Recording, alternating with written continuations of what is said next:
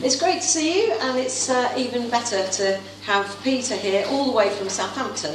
I'm very grateful to him for, for coming, and um, he set off at half past six this morning, so he's already had a very long day. That's commitment. So um, I'm, I'm really disappointed that we haven't managed to muster up more people, but the people that we've got here are enthusiastic and very interested I in can what have to say, Pete. So Grand. welcome, and uh, Thank you. do make a start. Thank you very much, and thank you for coming. Uh, to answer the question about is the new atheism a blind faith, uh, yes, is the argument, answer I'm going to be arguing for. Uh, but to uh, substantiate that answer, I'm going to dip into uh, a number of points made at greater length in my book C.S. Lewis versus the New Atheists from last year, which was the, the 50th anniversary of C.S. Lewis's death uh, last year. So it was a good year to have a book on Lewis coming out. Uh, so I draw your attention to that book and also to my website address at the top there, where you can find out more information on that, free papers, and my podcast channel, uh, for which I am currently recording. Uh, so more people will hear this than are in the lecture room.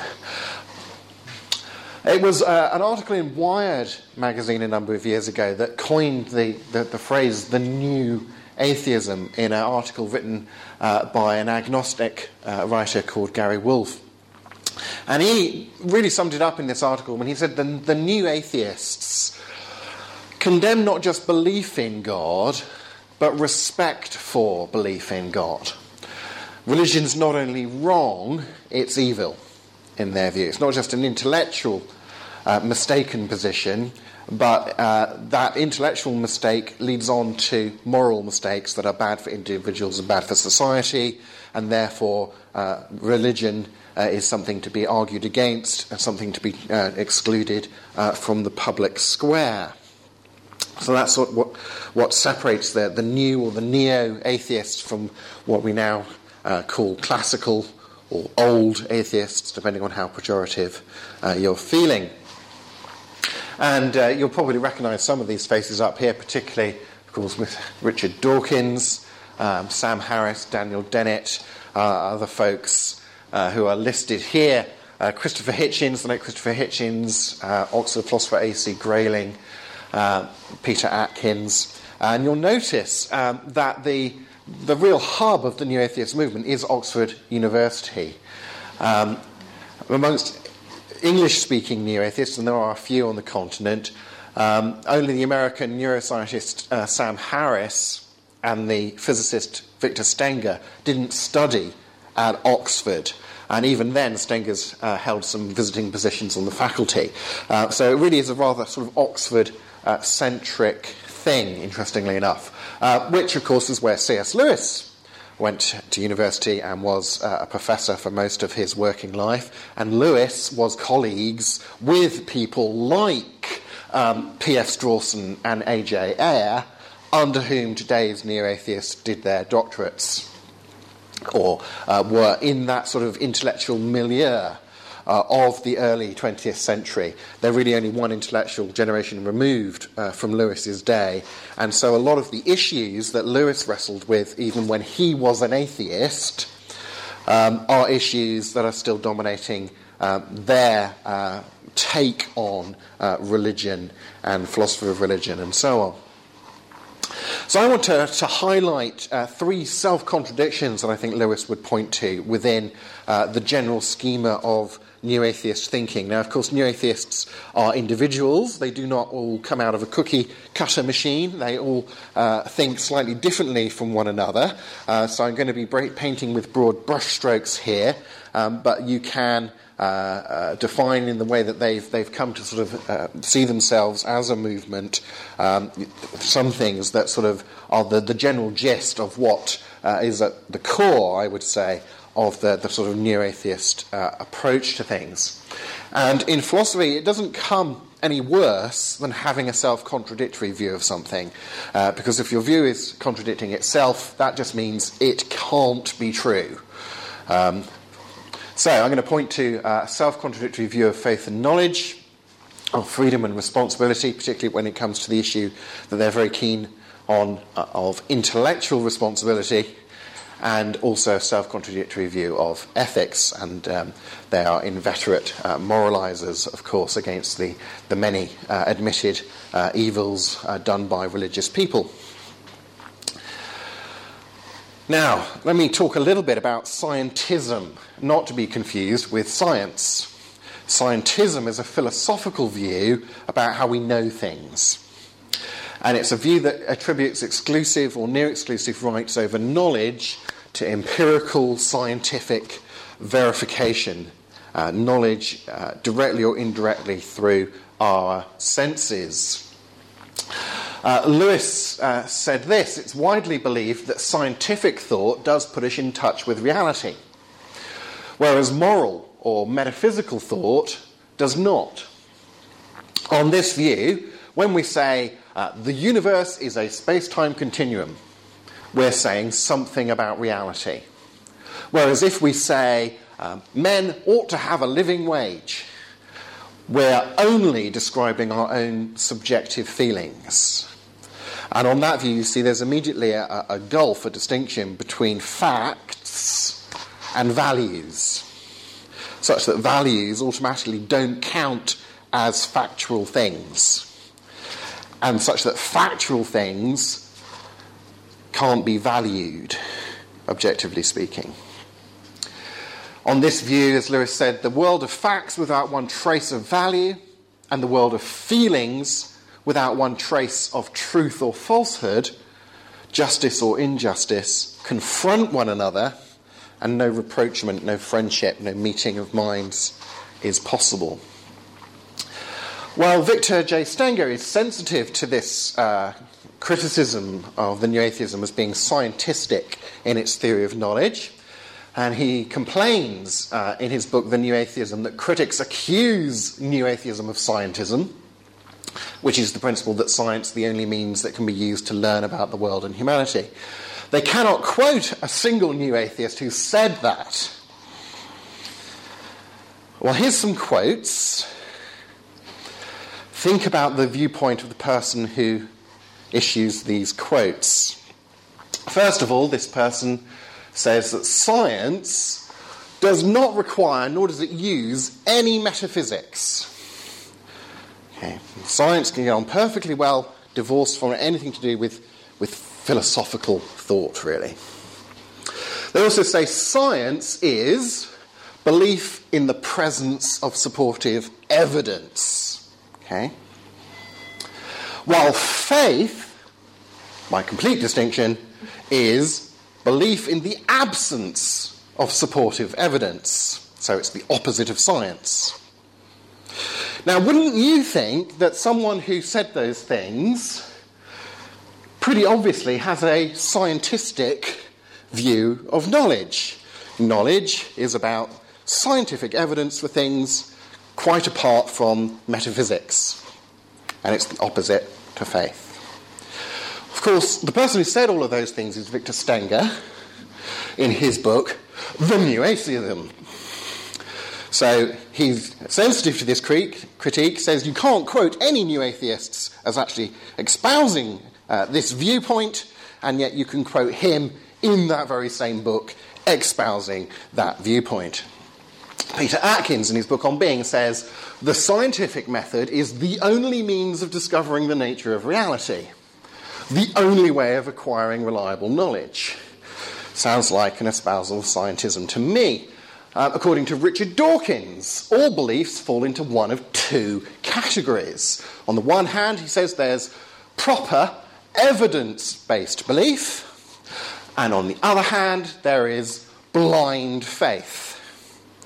He says faith is believing in something when there literally isn't a scrap of evidence.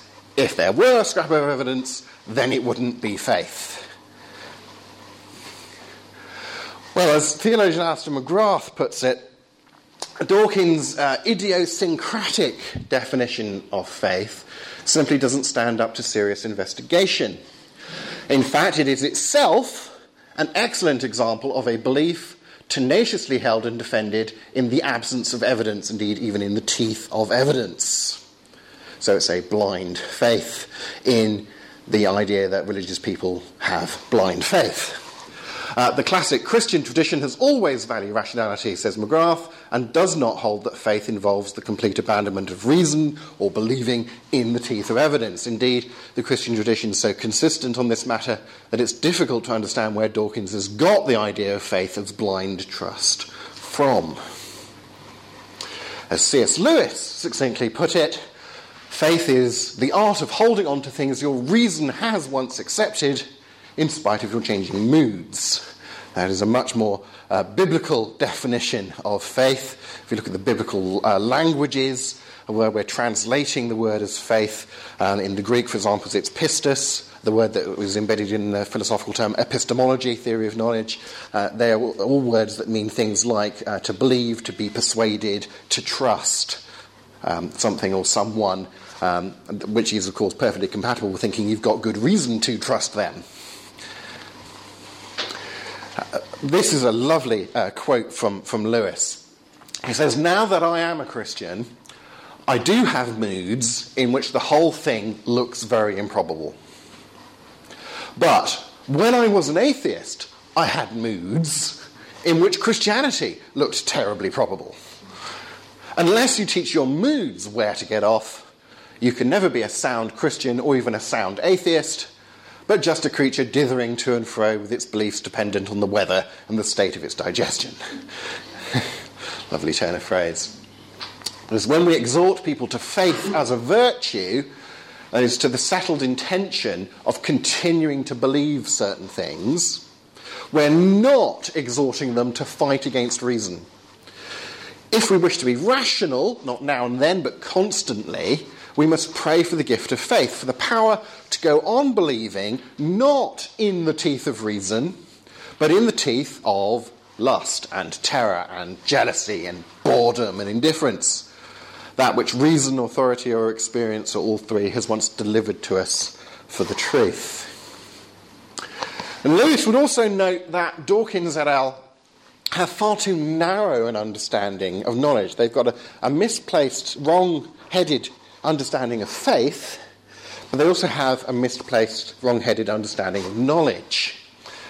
Um, the scientific demand that every rational belief, every belief, in order to count as being rational, must be justified by evidence. You know, proper evidence based belief or blind faith. Well, that demand is self contradictory because it entails an infinite regress that can never be satisfied. If I say, I should, none of my beliefs count as rational unless I have evidence for, for it. So, belief A, should I believe it? Well, is there any evidence for it? Then that would make it rational. Call the evidence for belief A B, set B. We'll have one or more beliefs that go into supporting belief A. Okay. Should I believe set B?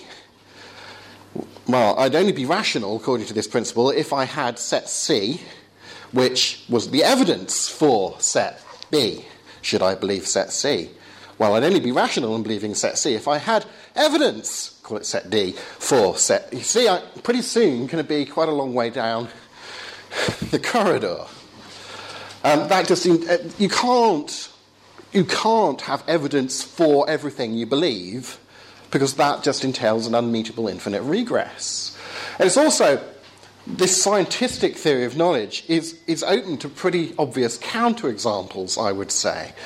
Um, so I think I know, or at least I'm rational to claim that I know that torturing a small child just for fun is wrong. That rainbows are beautiful. That the law of non contradiction is reliable. Now, what laboratory experiment or test are you going to do to get evidence for any of those claims? You can't. Um, and yet, it seems blooming obvious that I know those things. So, so much the worse for a theory of knowledge that implies that I don't know those things, because it's obvious to me that I do. As Lewis put it, you cannot produce rational intuition by argument, because argument depends upon rational intuition. Proof rests upon the unprovable, which just has to be seen. It's not an irrational blind faith in the first principles of knowledge. But if someone were to say, look, I'm skeptical as to whether, you know, the law of non-contradiction or the law of the excluded middle or modus ponens is a reliable, logical rule that's necessary to being rational, please give me an argument proving that I should rely upon the law of non contradiction when I'm arguing about things. Well, any argument I gave for that conclusion would have to assume the truth of those logical principles.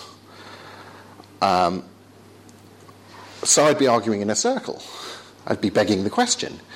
Um, you, you, you just have to see by rational intuition that that's the way to go. You can't demand an argument for the foundational principles of rationality. And sometimes, you know, new atheists are not wrong about everything. There's Sam Harris saying intuition denotes the most basic constituent of our faculty of understanding. The traditional opposition between reason and intuition is a false one. Reason is itself intuitive to the core, as any judgment that a proposition is reasonable or logical relies on intuition to find its feet. Absolutely. Interestingly enough, as an atheist, Lewis rejected scientism. And he said, it's widely believed that scientific thought puts us in touch with reality, but the distinction made between scientific and non scientific thoughts will not easily bear the weight we're attempting uh, to put on it.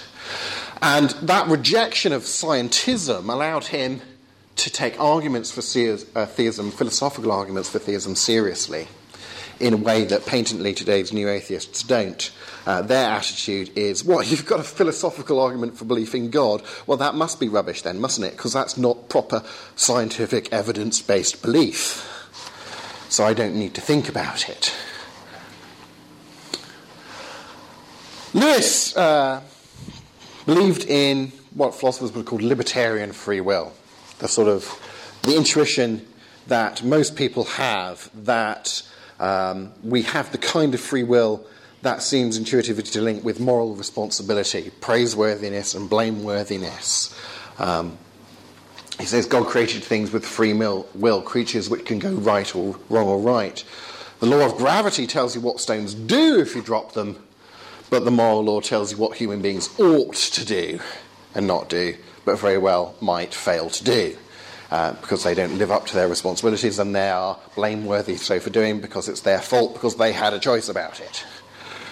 Um, now, the naturalist has a pretty strong argument against free will given the truth of a naturalistic, kind of materialistic worldview. And it would be a very simple argument that goes like this.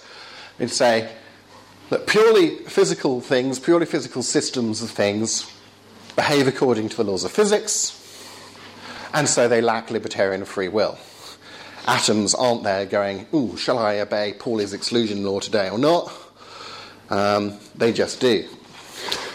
Uh, second premise human beings are purely physical systems. Now, if naturalism is true, that premise also must be true because there's nothing outside of the natural world um, that could be a part of human nature if naturalism is correct in thinking that there is only the natural world.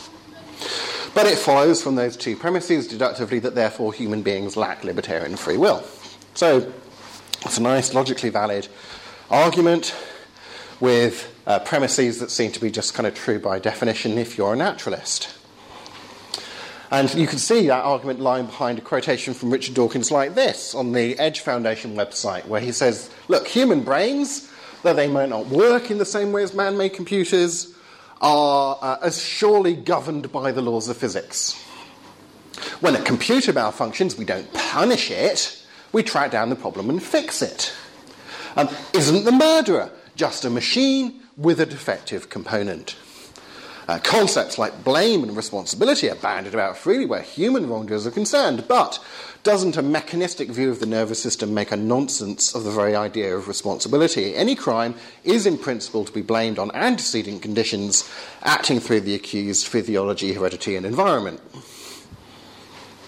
Okay? You can see how that shorter argument that I gave you underlies what he's saying there. And if I started in the same place that he did, I think I'd probably be forced to the same conclusion that he's been forced to. But here's the question that I would put um, If everything about a person is governed by the laws of physics, as Dawkins says, surely blaming them for their intellectual failings, um, I don't know, such as having blind faith, um, makes about as much sense as Newton blaming gravity for giving him an apple sized bump on the head. Now, of course, gravity is the explanation of why he's got an apple sized bump on the head, but it's not an explanation that is blameworthy and morally responsible for giving him an apple sized bump on the head. Yeah? Um, so, how could anyone, for example, Christians, uh, be responsible for not living up to their intellectual obligations not to exercise blind faith if they aren't free to be responsible for anything in the first place? Seems to me like the answer is they can't. Okay, so on the one hand, the new atheists are all, you know, evil is, uh, religion is evil because it makes people not live up to their intellectual responsibilities, because it entails having blind faith. Well, not only are they wrong about it in, you know, necessarily having blind faith, but they're contradicting themselves when they blame people for having blind faith because they also say people are not responsible for things. Interesting. As Lewis famously pointed out, um, when we talk about, uh, you know, I believe X because of Y, if you want to delve into this, this is uh, uh, the, the, famous argument in his book Miracles. He says, well, we can mean different things by that. There, there's the relation of physical cause and effect we could be talking about, as in, um, you know, grandfather is ill today because in a cause and effect sense of because he ate the lobster yesterday. Obviously, the lobster was off and it's given him food poisoning.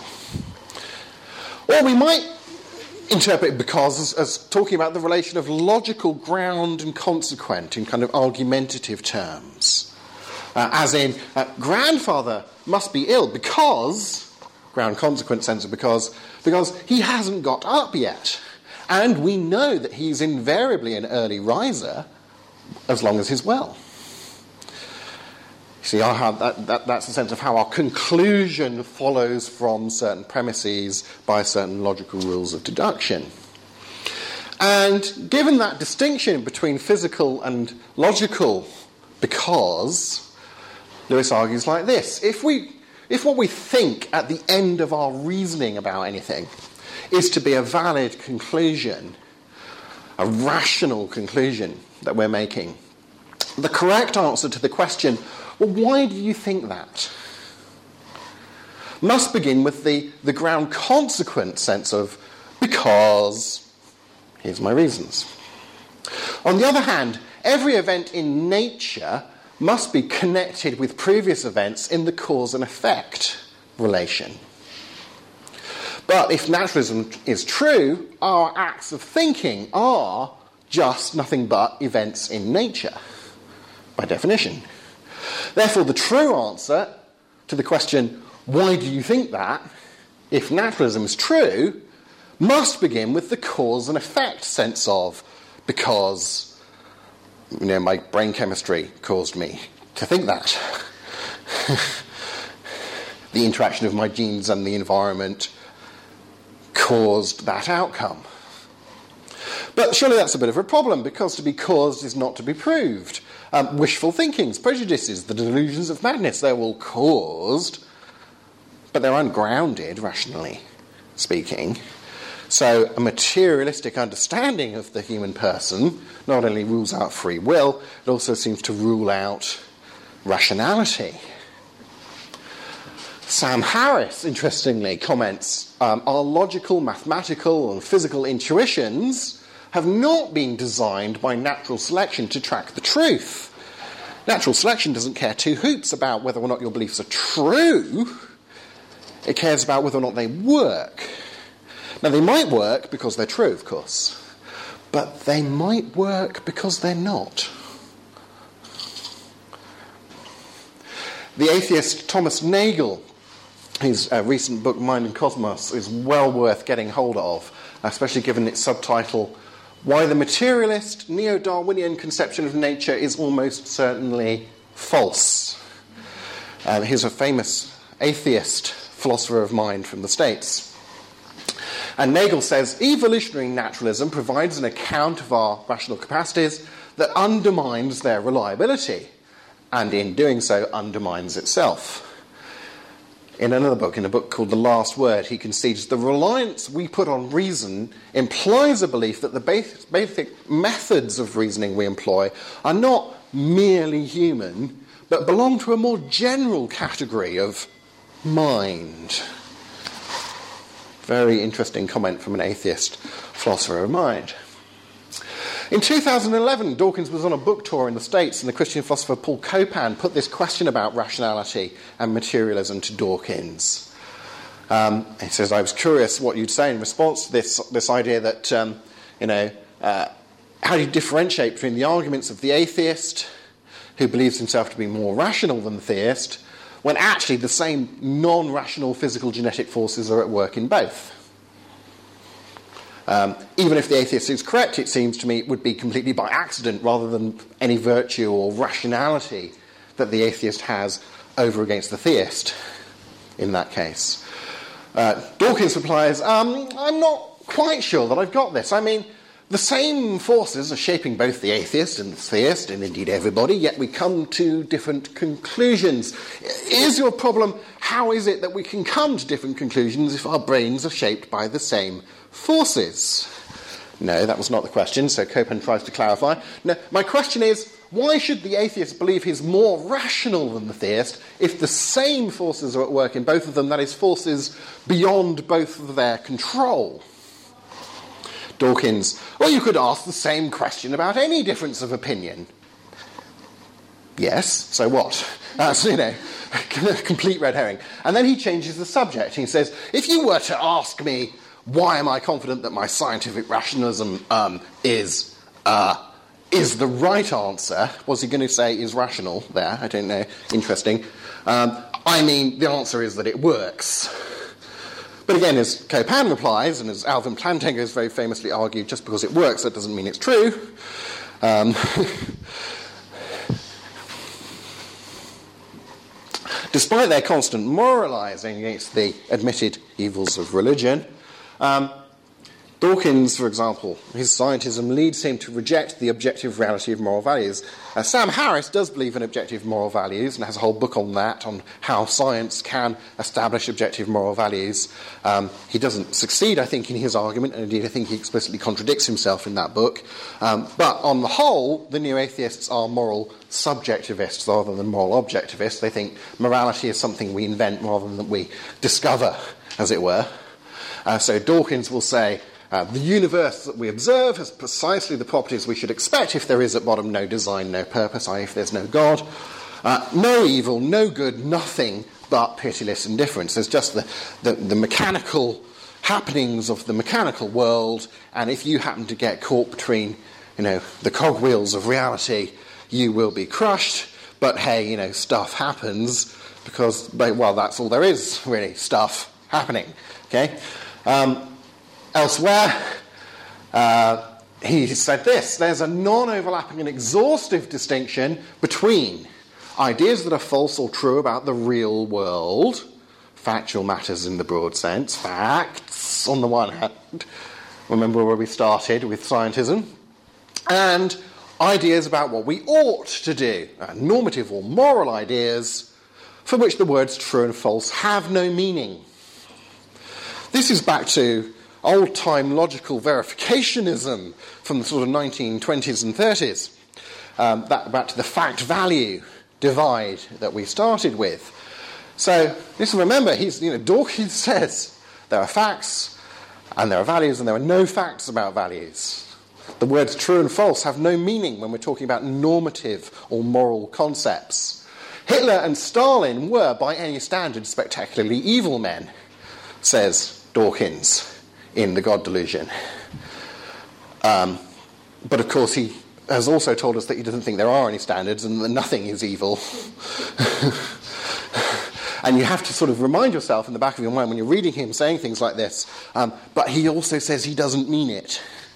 Um, faith isn't evil precisely because, misunderstanding, this is a mistaken view, but he thinks because it requires no justification and brooks no argument. But again, when he says faith is evil because it has that nature, what does he mean by saying it's evil? Not it's true that it's evil, not that that's an objective fact that you didn't ought to behave that way, that you're objectively obligated not to have blind faith because that's a bad idea. What does he mean? I don't like it. Well, it's just a psychological report. Um, he's really saying, look, on the one hand, we have no objective moral obligations to oppose. We have an objective moral obligation to oppose religion because it's an objectively bad thing, in that it encourages people to ignore their intellectual moral obligations, responsibilities, which, by the way, they can't live up to because no one's responsible for anything because no one has free will. Um, but also, there are no objective moral values. Then one hand gives, the other one takes away at the same time. Whereas for Lewis, even as an atheist, he thought that evil was an objective fact about reality. He said it's a real thing, a thing that is really there, not made up by ourselves. And as an atheist, Lewis believed evil was something that any God worthy of the name objectively ought not to permit. Um, several years before I read Lucretius, he said, I felt the force of his argument, and surely it's the strongest of all for atheism. Uh, quote, had God designed the world, it would not be a world so frail and faulty as we see. Um, so it's interesting to note that you will not find the new atheists pushing the problem of evil as an argument against the existence of God, except for Sam Harris. But then, of course, he believes in objective moral values. Um, because if there is no objective evil, then you can't point at the objective evil as a reason for not believing in, in God. Uh, indeed, really, your, your argument needs to shift from a problem of evil to a problem of the lack of any good or evil, saying if, if this were a universe in which there's a God, there would be such things as good, and perhaps that means the possibility of such things as evil. And since there is neither good nor evil, this can't be a theistic universe. You know, that would be a much better argument, in a sense, than trying to say, look, there's, there's evil. Real objective evil. And as Lewis found out when he thought through this, this argument, and he, he, he, talks about this saying, well, that's sort of too simplistic because what do I mean by, by evil? If I say just my fancy, I'm not really making a good argument. If I say it's something I've discovered, there's this real evil, what standard, what objective standard am I judging that by?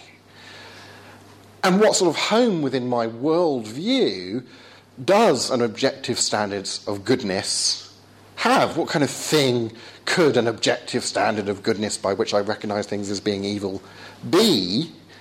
Does that fit within a, a purely materialistic worldview?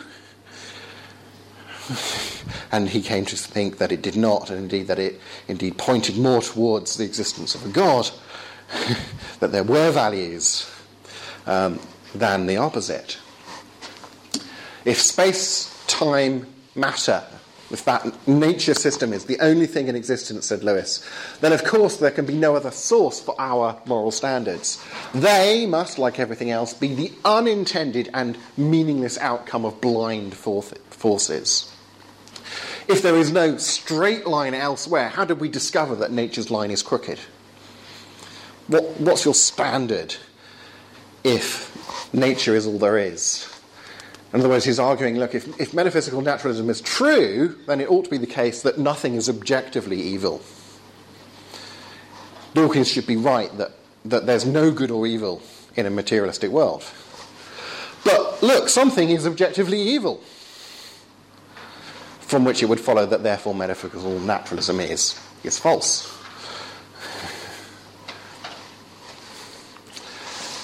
There we go, I think I've just about used up my half hour. Uh, and we have some time for, for Q&A, 20 minutes or so. Uh, so that's good. If you want to delve more in or listen to this again, I'll get it up on the podcast channel Uh, and uh, go to the website, take down a note there. Yeah. Grand.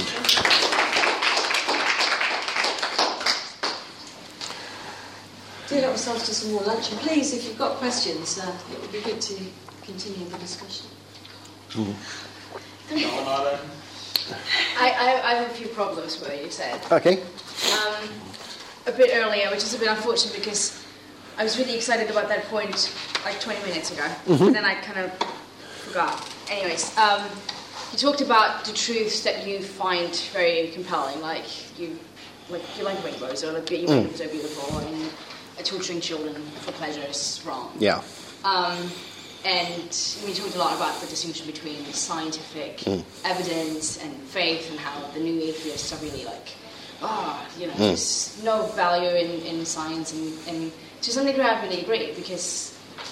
You know, we, we, we can make observations about what we you know, see, or we can test things, and we can run experiments, and we hmm. can acquire some sort of knowledge. And then there is faith, it's just like believing in things, and, you know, not necessarily have it, the scientific component. Hmm. And I was just, well, well, why do we have to actually paint this this picture black and white? Why hmm. can't there be some like I like this this one particular quote about like there's no overlapping. That troubled me because hmm. I think that there are some truths that that don't actually well. You know, there are some some uh, statements that matter.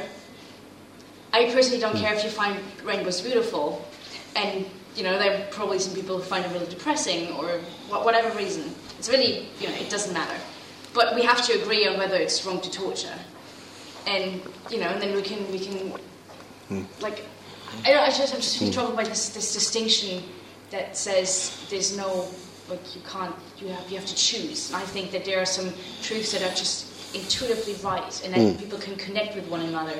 And it doesn't necessarily have to be religious connection you know we can we can just all agree hmm. that torture is wrong and, Yeah. and i can happily not believe in god. And still find it true. Oh, it absolutely. has nothing to do with science and Yeah. yet i can still think that science is a really really really compelling idea Yeah, I, I, I, th- I think from what you're saying that, that I agree with you, and um, that maybe you have misunderstood what I was saying as disagreeing with you. I think what the, what the new atheists are saying is that there's this gulf between talking about scientific knowable facts and talk about value. And actually, the new atheists disagree with you, most of them, when you say we can all agree that torturing small children for fun is wrong. So they say, well, there, there is nothing that's good or bad. There is no such thing as, as wrong, really. That's just our, that's just subjective.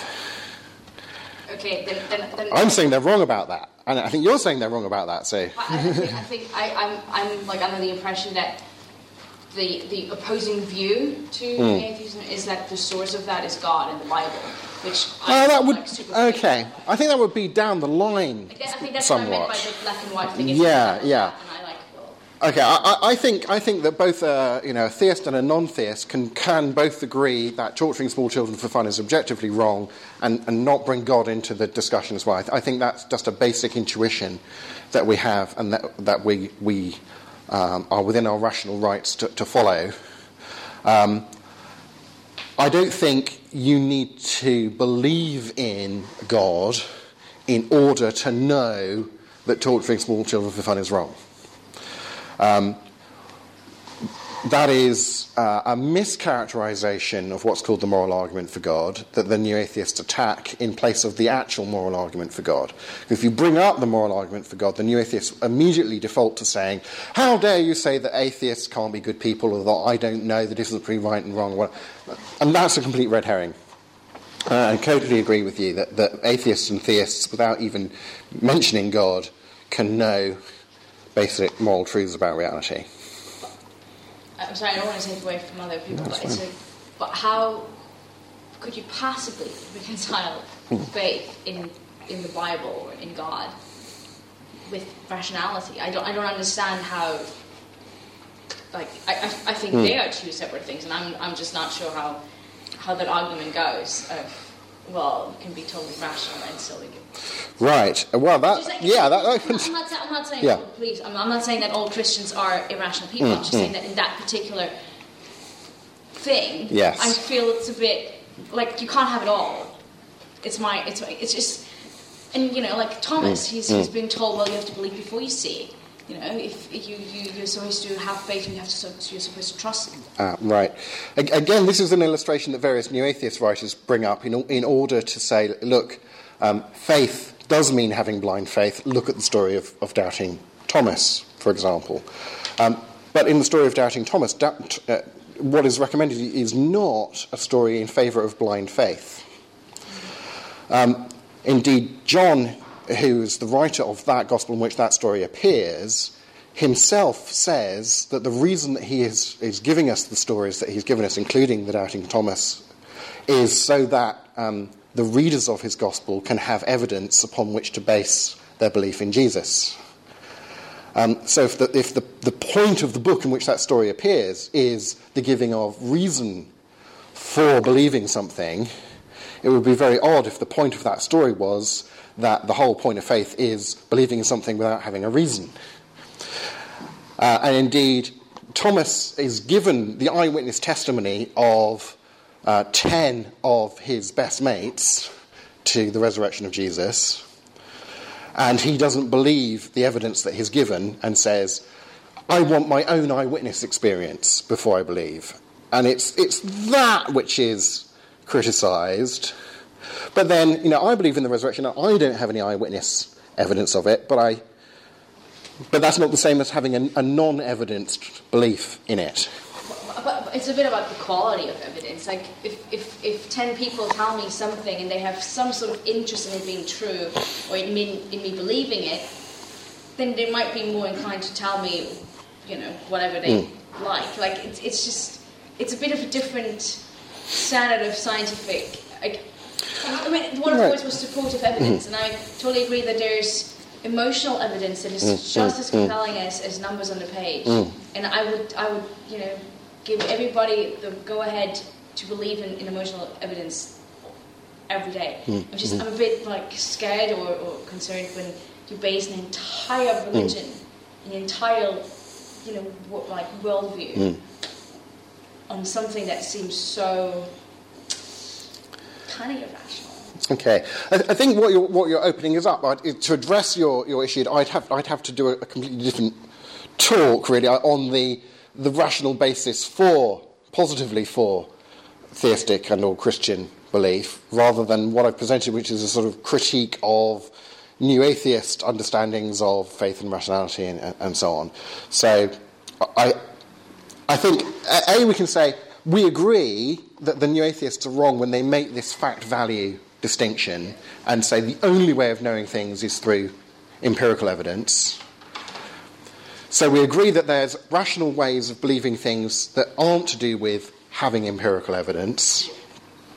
And we can agree that some of those rational ways of knowing things involve those kind of basic intuitions that even Sam Harris was talking about, whether we're talking about morality or the laws of reason, um, sort of axioms of rationality or mathematics or, or whatever. Um, and then I'd have to take the discussion from there on a basis of what are our grounds for rationally believing things and try and construct what, share with you what I think are good reasons for thinking that Christianity is, is true. But obviously, I, that's not been my focus in. Yeah. So I'd, I'd love to have the time to discuss with you, um, but I would point you to my website where there's lots of free stuff where I, where I make some of those arguments. Um, and perhaps other people want to ask me about some of those because I, I sort of I touched on a sort of negative moral argument against naturalism, but I didn't even touch on, on how I would construct the positive moral argument for God, which again I would emphasise it's, it's not about you can't know the difference between right and wrong without belief in God. The moral argument is you can't rationally explain the existence of such a thing as right and wrong without mentioning a God, and those, those are very different things. Um, but I'll stop there because I want opportunity for you to, to ask questions.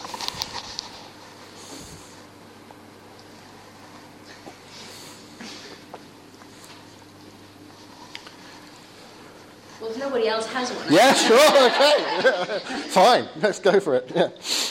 Um, I know that not all atheists, or actually many, are not that comfortable being kind of grouped together. So I'm Sure. Have like, do you feel comfortable saying like the new atheists? The new atheists. Well, they've kind of grouped them, themselves together. Um, the, the, the, particularly the, the, quartet, they've called themselves the Four Horsemen of the of the Apocalypse: Daniel Dennett, Richard Dawkins, and Christopher Hitchens, and Sam Harris.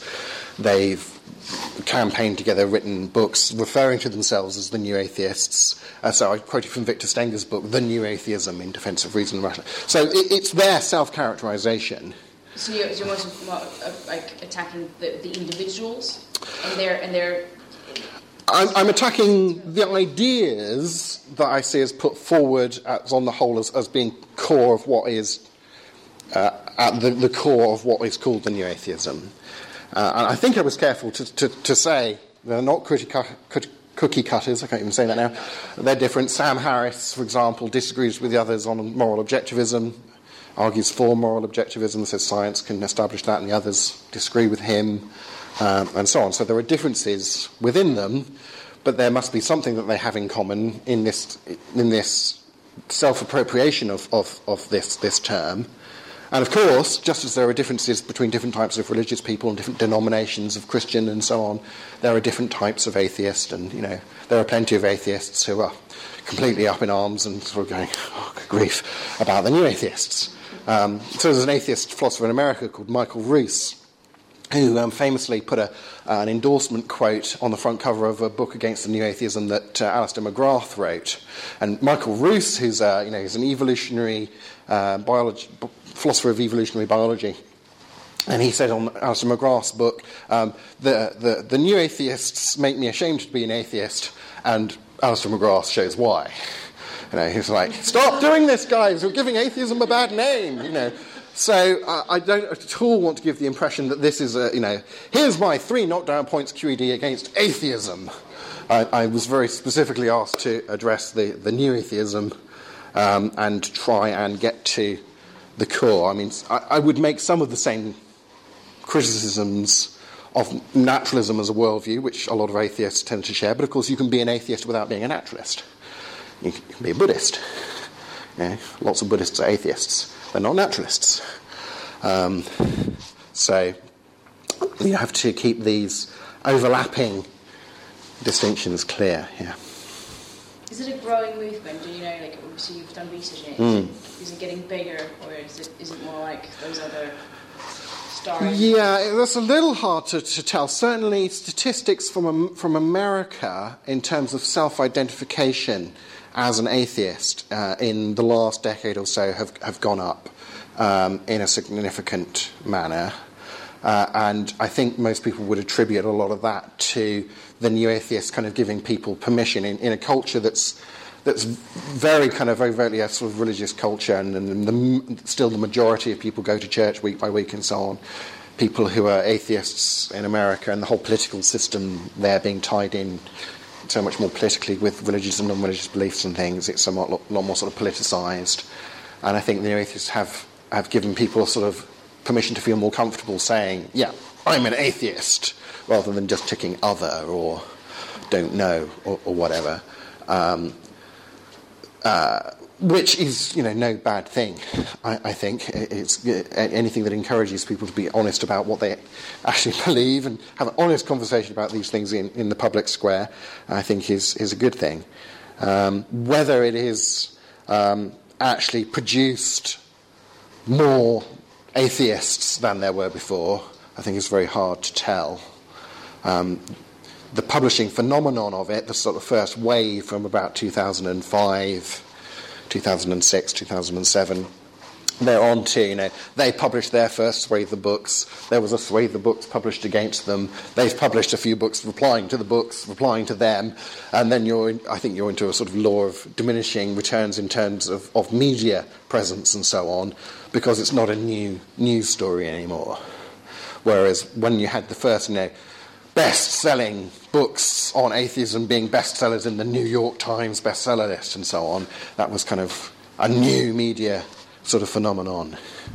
Um, whereas it's like, oh yeah, there's that group of atheists now, and we all know about that. And, but the conversation still goes on. There's still plenty of you know, interviews and journal articles and YouTube videos and all that stuff rumbling on as the debate goes on.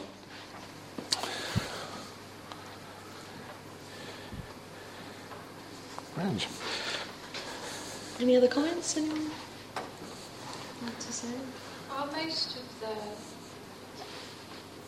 when you you brought in the on the sort of logical thing about naturalism, Mm. um, it, does that apply to most of the people you were talking about? Because then you used it as a counter argument against something that Dawkins said. Dawkins said Yes, I, I illustrated from something that, that Dawkins said. Do, do you mean about, um, about free will or about rationality? I don't know. All I remember thinking at the time was, oh, I didn't realise that you'd connected the two together. Right, well, yes, because I haven't got time to quote from, from all of them. If, if you want to go into. No, well, it was really that I didn't know how many, how the nat- Naturalist. yeah, Yeah. they, how they linked in. That was all. Right. Well, I think, again, they will differ amongst themselves. So, some naturalists believe in objective moral values. Most new atheists are naturalists who don't believe in objective moral values. Some naturalists believe in free will, but most new atheists are naturalists who don't believe in free will.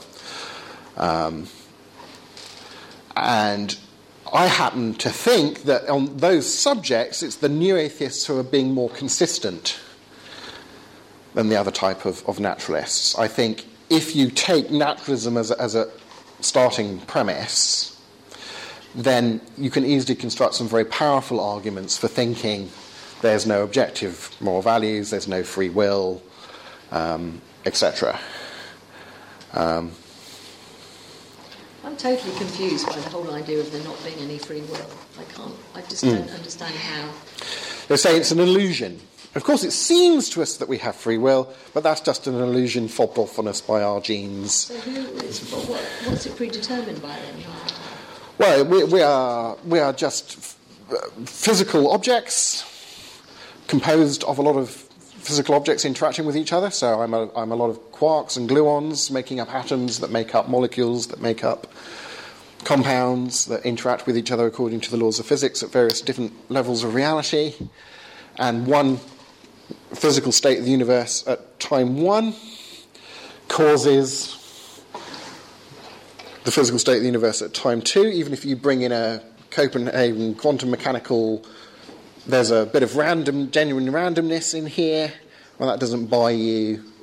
Um, that doesn't buy you genuine intentionality. Um, so you have these these mindless, unintentional f- forces interacting according to their mindless, unintentional natures with a bit of randomness thrown in, maybe, alternating with it.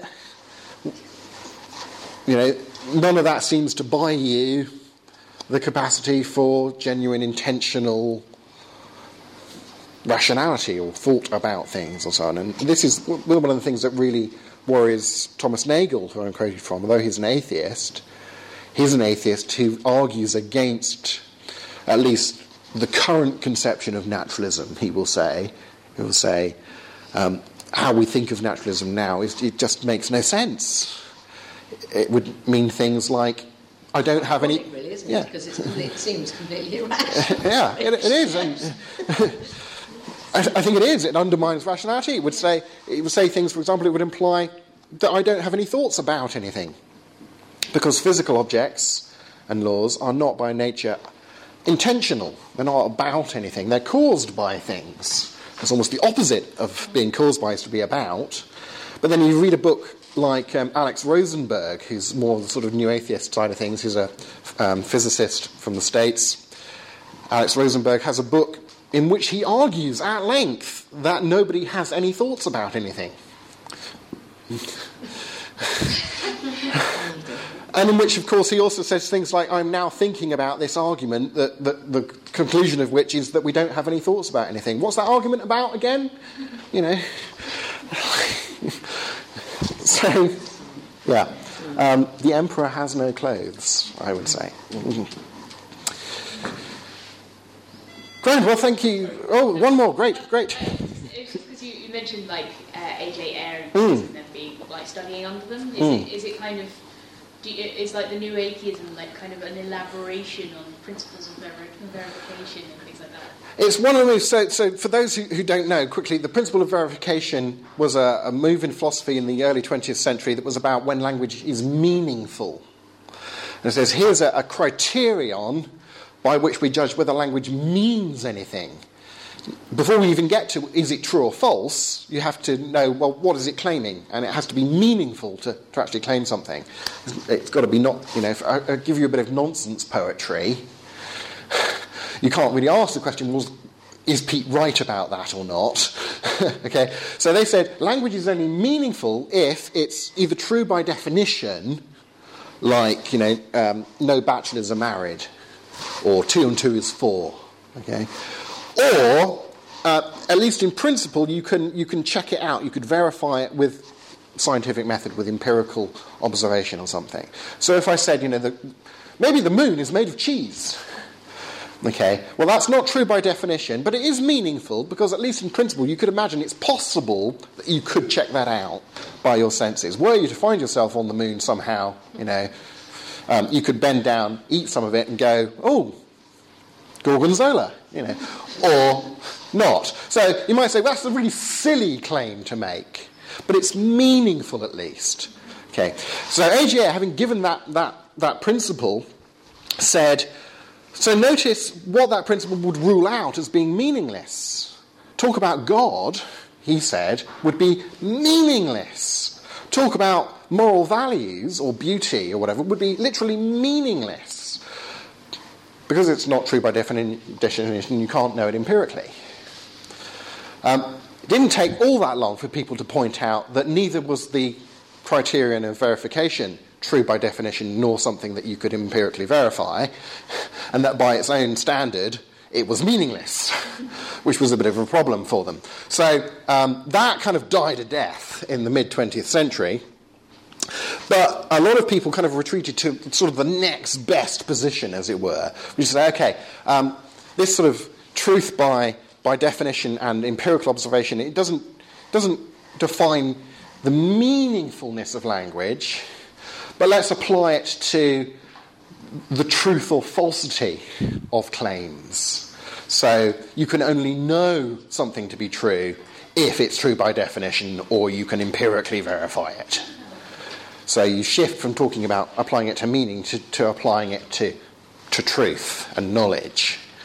Um, say, okay, it's meaningful to claim that there's a God, but you can't know it through science and so on. yeah. And, and that is where a lot of the, the new atheists are allowing that kind of thinking to dominate their, their understanding of knowledge. Yeah. Well, thanks very much, Pete. Thank you. It's been really stimulating. Thank you. And um, sorry, we're going to have to wrap up because we've got to be out of the room. Right. But uh, let me just say thank you very much Thank for you. coming. And